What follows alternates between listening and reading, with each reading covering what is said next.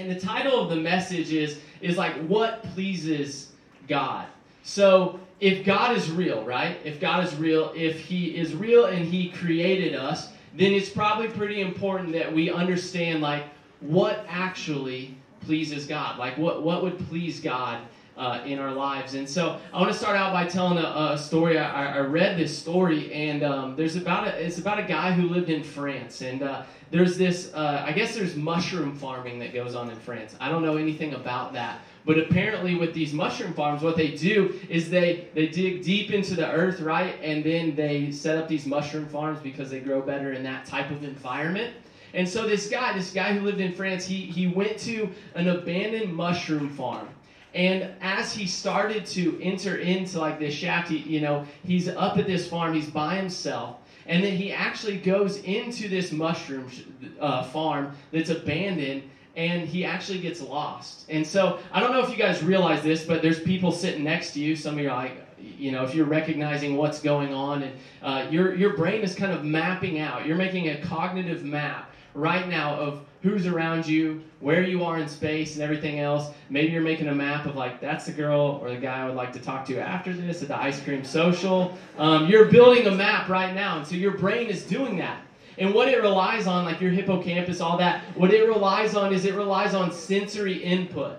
And so what happens is, is when you start to lose some of those senses, is that you start to like lose that cognitive map. So this man who lived in France, he went into this mushroom farm, and what happened is, is he actually got lost, and he spent 34 days. All right, he spent 34 days just lost inside of this mushroom shack. The only way that he was able to survive was by eating um, wood. He would uh, suck water off of like the walls uh, uh, in the farm, and so obviously a bad situation. But to survive for 34 days, the crazy part is that when rescuers found him, is that he was only 600 feet from the opening. 600 feet. That's not very far at all. He was only 600 feet from the opening. But what happened is because he lost where he was, because he was in the darkness, right? He had no idea where he was at. And I think that uh, spiritually, there's a lot we can take away from that. Is it darkness as we as we start to engage in what would be darkness or what is against God's will? As we start to lose a little bit of that spiritual map, we start to lose life the way that it's been designed to be lived. And so, in the book of Ephesians, the first three chapters, we talked about this last week, are really um, Paul, who's writing to the church in Ephesus. He's laying out, hey, here are the benefits of being a believer. These are the benefits of being a believer. Like he's he's laying it out for us. This is what the benefits of a relationship with God are. And then in chapters four, five, and six, what he's starting to do is he's saying, hey, since you are a believer, here is how you should walk. So now, like, if you're a believer, this is how you should walk. This is what your life should begin to look like. And so in Ephesians chapter 5, uh, we're going to be in the first half of Ephesians chapter 5. Ephesians 5 is very um, notable for its passages on the roles of husbands and wife uh, in, in a marriage relationship. But before that, in Ephesians 5, off the top, and we're talking about like how do you walk? How do you live as a believer? what Paul is saying here is he's saying there's some things that you need to avoid. And he's not just saying it to someone who's a believer, he's saying it to anybody. Hey, if you're exploring what God looks like, if you're following after God, like wherever you're at, there's some things that you need to avoid. And so he says, hey, you need to avoid sexual immorality. What in the world is sexual immorality? Well, sexual immorality is anything, any sexual act or thought that is against the will of God. And so that's important to note because it's not only like what is going on outwardly in terms of like our sexual interactions, but also the thoughts that are going on inside of our head. He's saying, hey, you need to not engage in any type of sexual act or thought that is outside the design that God has. He also says you need to avoid impurity. You need to, like, this is uncleanliness. This would be motives that are against the will of God. And so when he say will of God, really what we're talking about is he's saying, hey, you need to like live within the commands of God. Cleanliness is like within the commands of God. Uncleanliness would be outside of that. He challenges this group of, of people. He says also, you need to put away greed. And we know of greed is like financially speaking, but what's greed?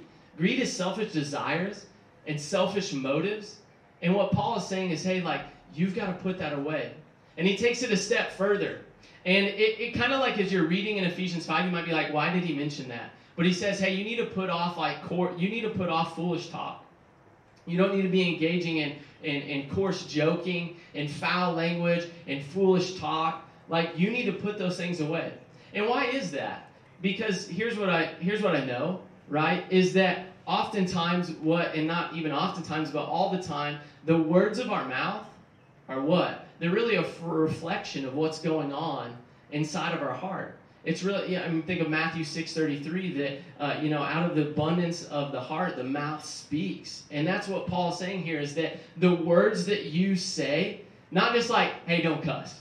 You know, like, hey, don't, don't, don't say that word. But also like, how is like your tone in what you're saying? How is it that you're speaking to people? Are you somebody that's building people up or are you somebody that's tearing people down? And I, I, heard this quote lately, and I've been thinking about this a lot, is that uh, it's a lot easier to tear down a barn than it is to build one. Okay? It's a lot easier to tear down a barn than it is to build one. And so as I think about that, I'm like, that's counterculture. Like our culture, we love to tear stuff down. But if we have language that is God honoring, we're looking for ways of how we can add value and build up the people around us. But Paul's giving these warnings. He's like sexual immorality, stay away from it. Uh, impurity, uh, get get away from it. Foolish talk, stay away. Greed, stay away. And then he says like, hey, he kind of gives us this key in verses six through fourteen. He says, this is how. If you want to live a life that pleases God, this is how you do it. And I want to tell you that in your young adulthood, in your 20s, in your 30s, in college, in your job, this is the time right now. Like, don't you want to start living a life? If God is like the one who is the author and creator of your life, don't you want to start living a life that honors Him now? Like, I, I, I want to desire that because my life is better when I lean into the things of God. And so, Ephesians 5 16, uh, 6 through 14, it starts off like this It says, Don't be fooled by those who try to excuse these sins, for the anger of God will fall on all who disobey Him. Don't participate in the things these people do. For once you were full of darkness, but now you have light from the Lord. So live as people of the light. For the light within you produces only what is good, right, and true. Carefully determine what pleases the Lord.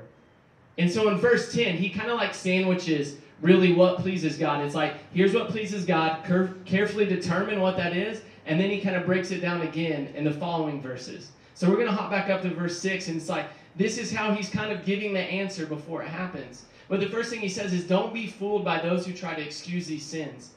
And I think of this story, right, of this of this uh, Frenchman entering into this mine. Uh, I think that if we like when he was first going in, when he was first going into that darkness, it didn't feel that dangerous to him. But 34 days later, it felt very dangerous. And I think that's what Satan wants for your life is that, hey, that sin's not that big of a deal. Or like you can dabble in that. That's against like the will of God, and you feel wrong about it, and it's like it's not not a huge deal. And and that's what the world does too, is they try and tell us that things are that are against the will of God are actually okay. And it's like, hey, just take a step into that. And next thing you know, you're totally in the midst of complete and total darkness. And this comparison and contrasting that Paul gives here. In Ephesians chapter 2, he says you're either spiritually dead or you're spiritually alive. It's by grace you have been saved through faith. They're like, this is a gift. We are either in spiritual death or we're in spiritual life because of what uh, God, because of what Jesus did for us on the cross. And so we, it's, it's very similar. It's like we're either walking in darkness or we're walking in the light. And what does he say here? It says, For once they were full of darkness, but now we have light from the Lord. So live as people of the light. For this light within you produces only what is good and right and true. So the light produces what is good and right and true in your lives. That's what it produces. And so the first key to pleasing God is like living as someone, living as a person of the light, living as people of the light. Well, how do we do that? How do we produce what is good, right, and true in our lives? How on earth do we have that? Well, here's the deal is the, the awesome thing is we don't have to wonder what truth is. Is that truth is God's word.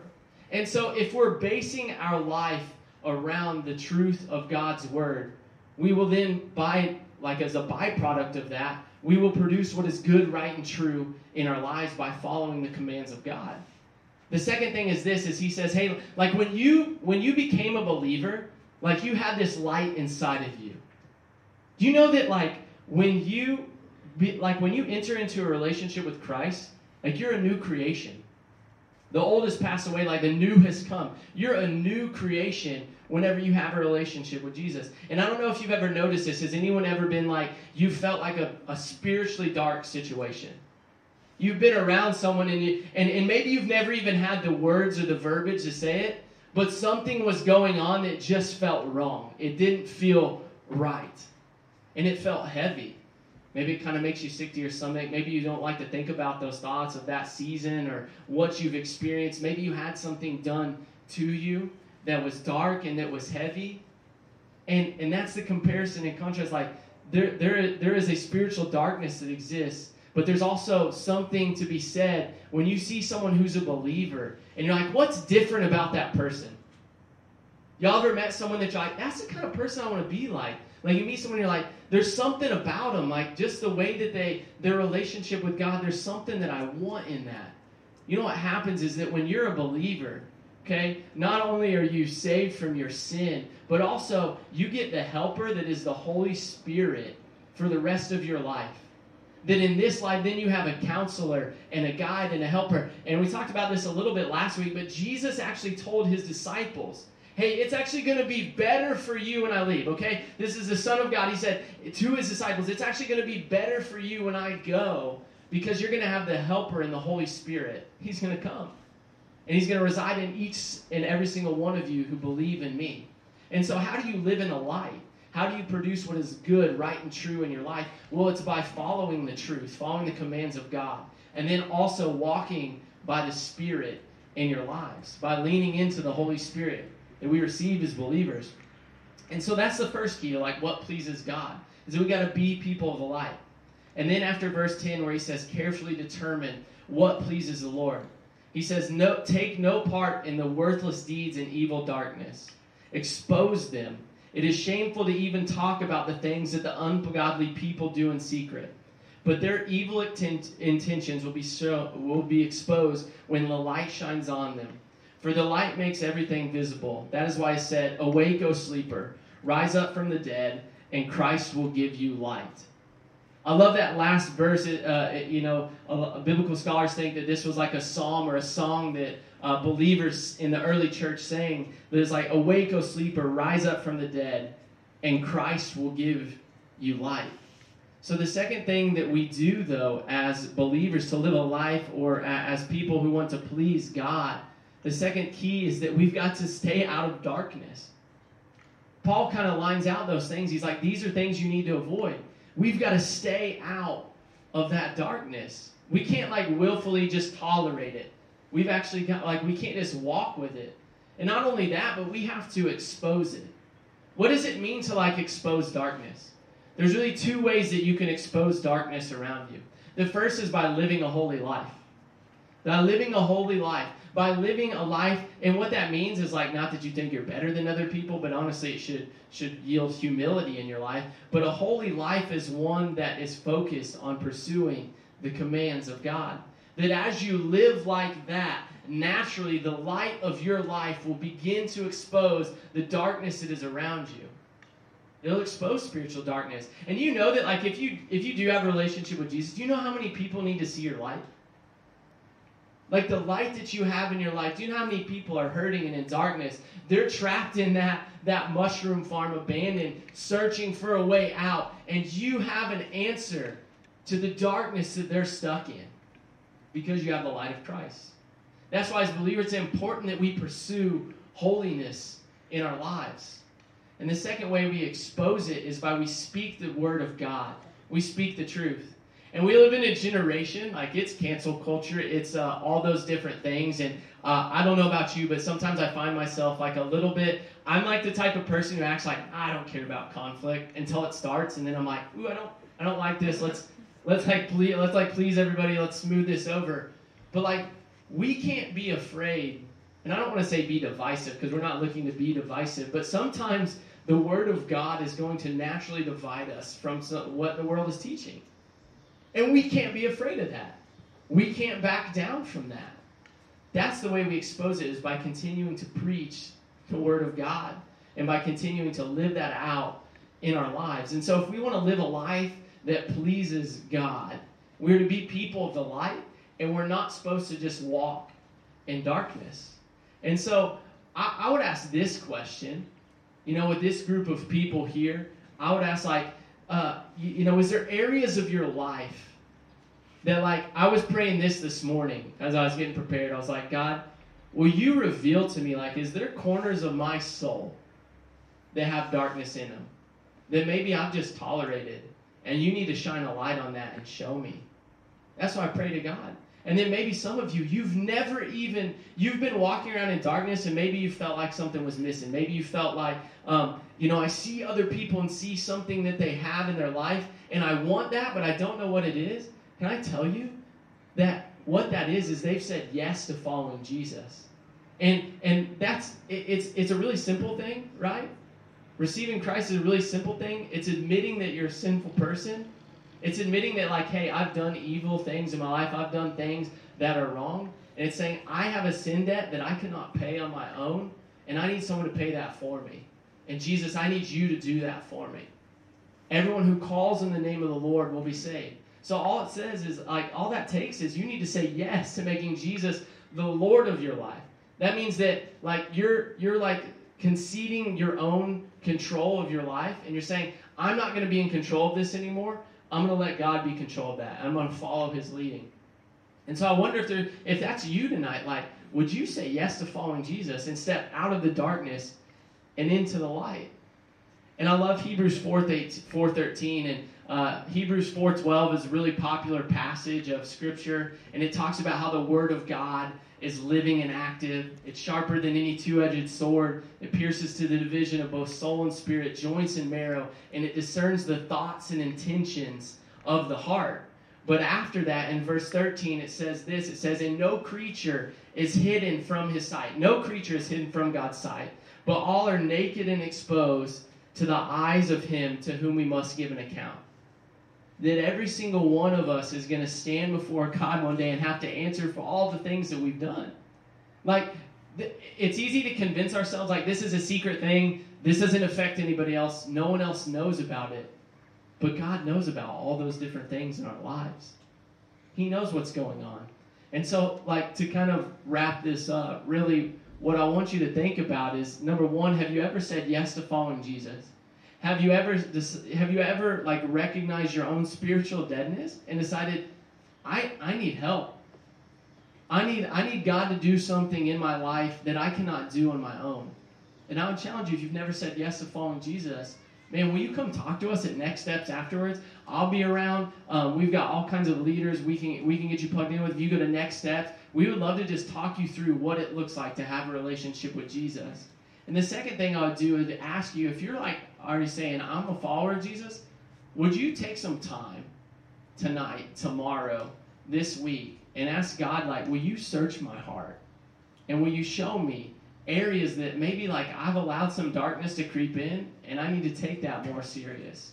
Let's pray. God, um, I, am thankful that we can gather um, and, and, that we've been able to this summer, Lord. And uh, you, you've allowed us to continue to do that. My prayer, God, is that if there's someone here who doesn't know you, if there's someone here who's never put their trust in you, I pray that tonight they would do that, that they would say yes to following you, that they would have the courage to afterwards have a conversation, that they would have the courage to go over the next steps and, and to just ask for some help and seeing what that looks like in their life. God, and I pray for every person in here that you would just uh, help us to pursue you and your words and what you have for us, God. It's in your name we pray. Amen. Well, guys, I just want to say thanks one more time for, for coming out tonight. We've got uh, all kinds of stuff in the back. We got chocolate syrup, strawberry syrup, all the different things you could want to make an awesome ice cream sundae. Uh, and so, yeah, we just want to invite you guys back there and uh, hang out as long as you like. Thanks for coming, guys.